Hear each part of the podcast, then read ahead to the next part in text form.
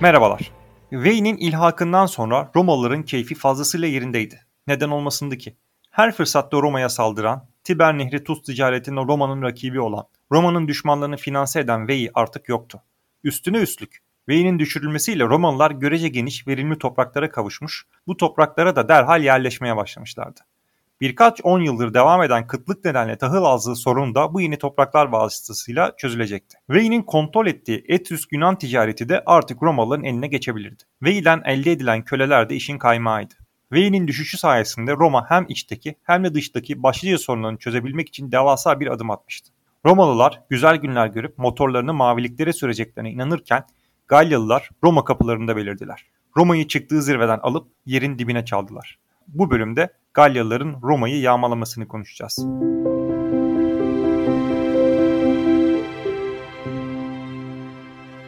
Roma'yı yağmalayan Galyalılardan bahsediyoruz. Fakat Galyalılar esasen bir çatı terimdir. Romalılar o zamanlarda Alplerin çevresinde yaşayan herkese Galyalı derdi. Buna bazı Germen kabileleri de dahildi. Galyalılar birçok Kelt kabilesinden oluşan bir topluluktu. Keltler en geniş yayılımlarına ulaştıklarında Ankara'dan İskoçya'ya kadar politik bir birliktelik arz etmeksizin kabileler halinde yaşayan bir insan topluluğuydu.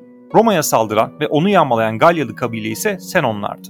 Senonlar, Romalılar Vei'yi işgal etmeye karar verdikleri M.Ö. 400 yılında Alpleri aşarak Kuzey İtalya olarak bildiğimiz bölgeye Etrüskleri de bölgeden sürmek suretiyle yerleşen Galya kabilelerinden biriydi.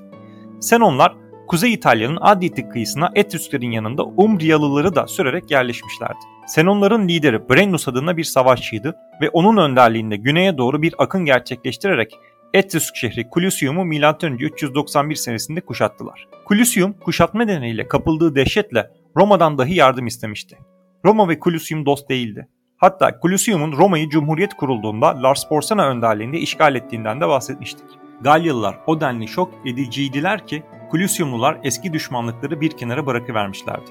Romalılar esasen Galyalılara karşı savaşacak güçte olsalardı doğrudan savaşırlardı. Fakat Veii kuşatmasının yaraları da yeni yeni sarılıyordu. Ve ordu bir yandan da Veii topraklarının Romalılara güven içinde dağıtılmasını sağlamakla meşguldü. Romalılar hem bu nedenle hem de Galyalıların Roma içinde tehlike arz edip etmediğini öğrenmek üzere Galyalılara Pontifex Maximus, Marcus Fabius Augustus'un üç oğlundan oluşan bir elçilik heyeti gönderdiler. Elçiler Galyalıları Clusium'la savaşmak yerine bölgeye barış içinde yerleşmeye ikna etmeye çalıştılar. Bu ikna çalışması sırasında Galyalılara Etrüs topraklarında ne işleri olduğunu sormaları amaçlarına çok da yardımcı olmamış olsa gerek ki Galyalılar elçilerin tutumunu bir meydan okuma olarak algıladılar ve karşılıklı kılıçlar çekildi. Mecazi değil, görüşme esnasında gerçekten elçiler ve Galyalılar birbirlerine kılıç çektiler. Görüşmenin başarısız olması nedeniyle elçiler Clusium'a geri döndü. Senato'nun onlara verdiği görev sınırını hiddetlerinin de tesiriyle olsa gerek fersah fersah aşarak Galyalılara karşı hazırlanan Clusium ordusunun da komuta kademesine girdiler. Hatta ve hatta bu elçilerden Quintus Fabius atını ön saflara sürerek bir Galyalı komutanı mızrağıyla öldürdü. Galyalılar kumandanlarını öldüren elçiyi teşhis ettiler ve öfkeyle Roma'dan öç almaya karar verdiler. Liderleri Brennus derhal Roma'ya elçiler gönderdi ve kendilerine saldıran Roma elçilerinin cezalandırılmak üzere teslim edilmesini talep etti. Senato durumdan memnun değildi. Fakat elçiler de Roma'nın en önde gelen ailelerinden, belki de o dönemde en nüfuzlu aile olan Fabii ailesinin mensubuydular. Dolayısıyla elçiler teslim edilmedi. Gerçi Romalıların elçileri nüfuzlu bir aileden olmasa da onları teslim edeceğine ben şahsen pek ihtimal vermiyorum. Roma defalarca aktardığım ve podcast'te devam edersek aktarmaya devam edeceğim gibi kolay kolay pes eden diz çöken insanlardan oluşmuyordu. Galyalıların talebini de hakaret olarak algılamışlardı. Romalılar Galyalıların bu saygısızlığına bu üç elçiyi konsüllük yetkiliyle donatılmış askeri türbün olarak seçerek cevap verdiler ve derhal savunma hazırlıklarına giriştiler. Brennus da Romalıların bu hakaretine Clusium kuşatmasını kaldırıp ordularını güneye, Roma'ya sürerek karşılık verdi. Savaş gelip çatmıştı.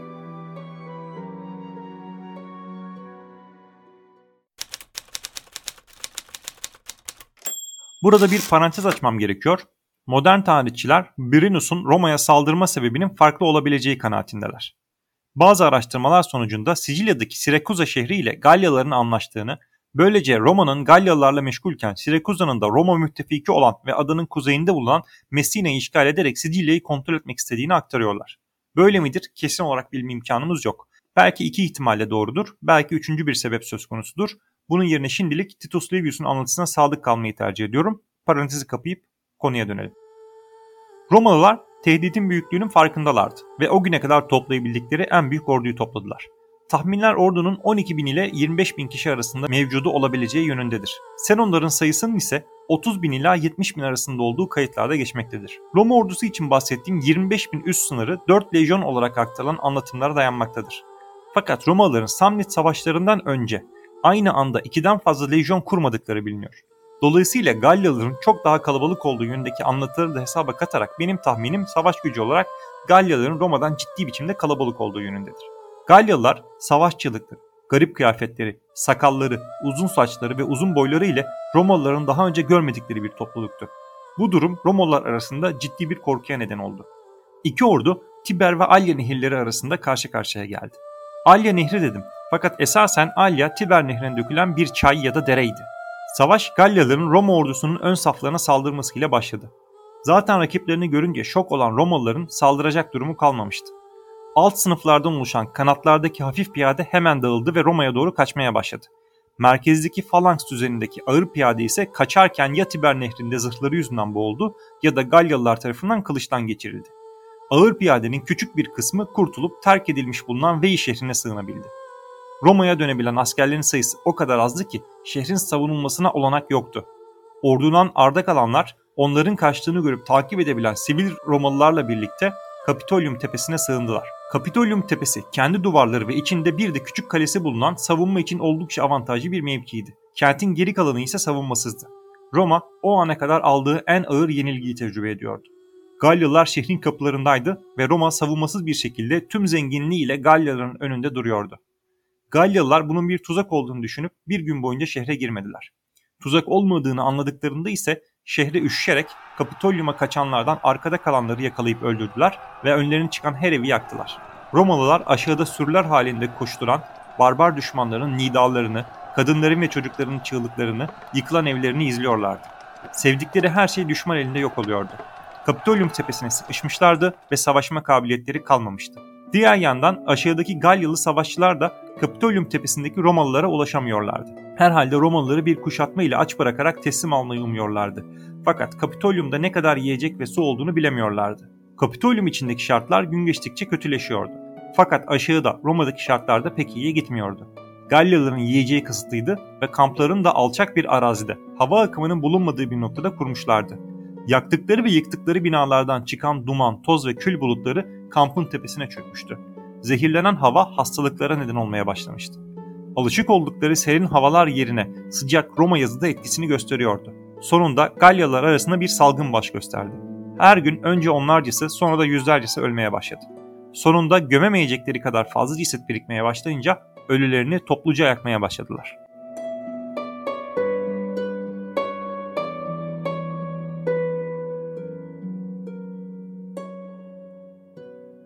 İki tarafta diğerinden uzun süre ayakta kalmaya çalışırken bu noktada Kapitolyum tepesi neredeyse düşecek, belki de Roma tarih sahnesinden çekilecekti. Geçtiğimiz bölümde Veii kuşatması kahramanı ve sürgün Marcus Furius Camillus'tan bahsetmiştim.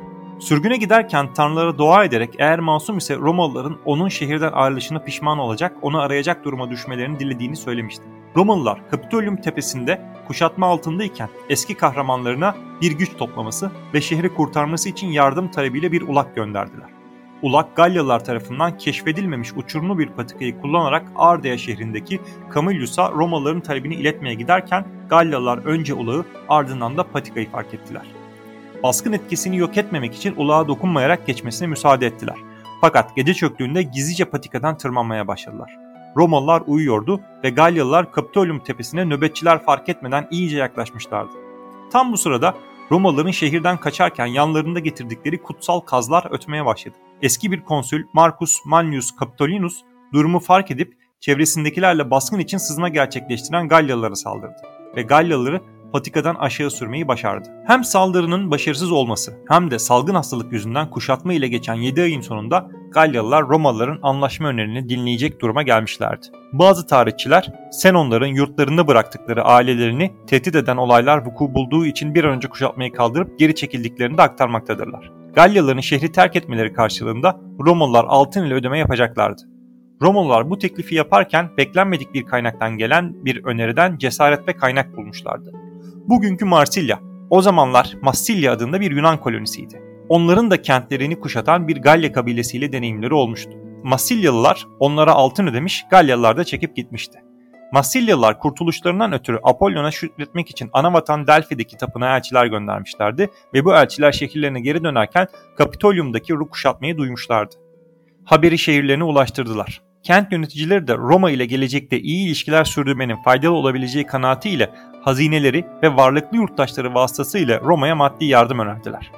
Romalılar bu bilgi ve kaynak sayesinde Galyalılara bir teklifte bulundu.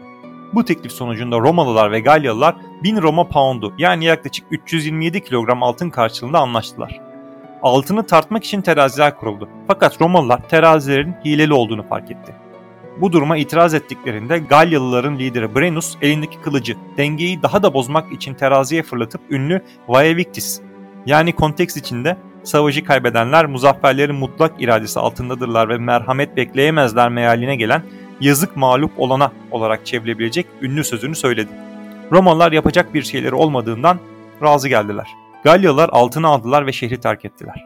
Roma'nın Galyalılar tarafından yağmalanmasının hikayesi esasen büyük ihtimalle burada son bulur. Fakat sonradan Roma gururu hikayeye bir ekleme yapma ihtiyacı hissettirdi. Aynı Lars Porsena'ya yenildikleri hikayede olduğu gibi.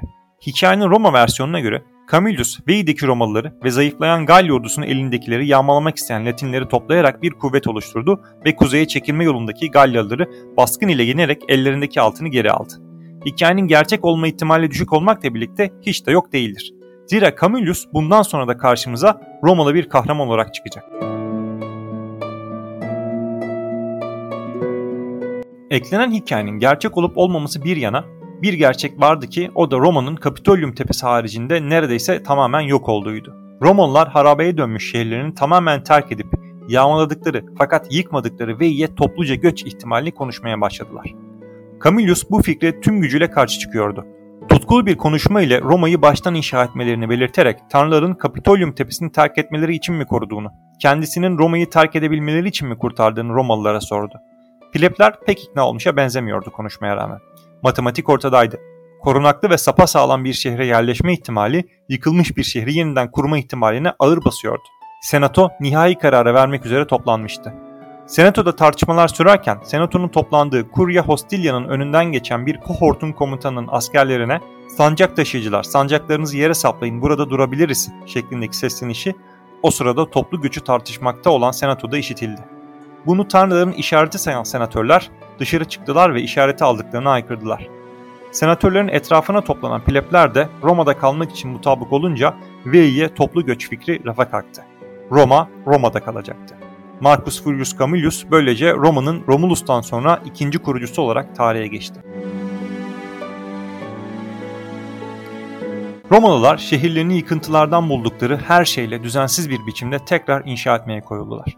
Boş buldukları yerlere evlerini yaptılar. Sokaklar dar mı, birbirlerine düzgünce bağlanıyor mu diye bakmadılar.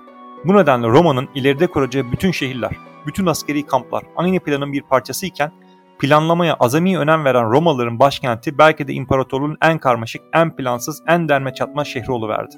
Roma, Galyalıların yağmasından sağ çıkmayı başarmıştı. Fakat hiç yara almadığı söylenemezdi. Yine de öldürmeyen darbe bir bakıma güçlendirmişti. Roma bu yağmadan sonra giderek daha sert, daha inatçı ve zamanla daha kuvvetli oldu. Orta İtalya'daki herhangi bir şehirden Akdeniz'in hakim olmalarına kadar devam eden yükseliş bu yağmanın sonunda başladı. Yine de Romalılar Galya travmasını ancak şehirlerinin yağmalanmasından 350 yıl sonra Gaius Julius Caesar'ın Galya'yı işgal etmesiyle atabileceklerdi. Senonların İtalya'dan sürülmesi için ise o kadar beklenmeyecekti.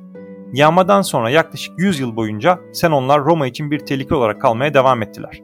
Ta ki M.Ö. 283 yılında Kuzey İtalya'da yerleştikleri Adriyatik kıyısından Romalılar tarafından sürülünceye kadar. Podcast'in ilk bölümlerinden birinde bahsetmiştim. Roma'nın Galyalılar tarafından yağmalanması sırasında neredeyse şehrin tüm kayıtları da yok oldu. Bu nedenle yağmanın gerçekleştiği tarihi dahi kesin olarak bilemiyoruz. M.Ö. 394, 390, 387 ya da 386 olabilir. Dolayısıyla yağmadan önceki Roma tarihi yarı efsane yarı gerçektir.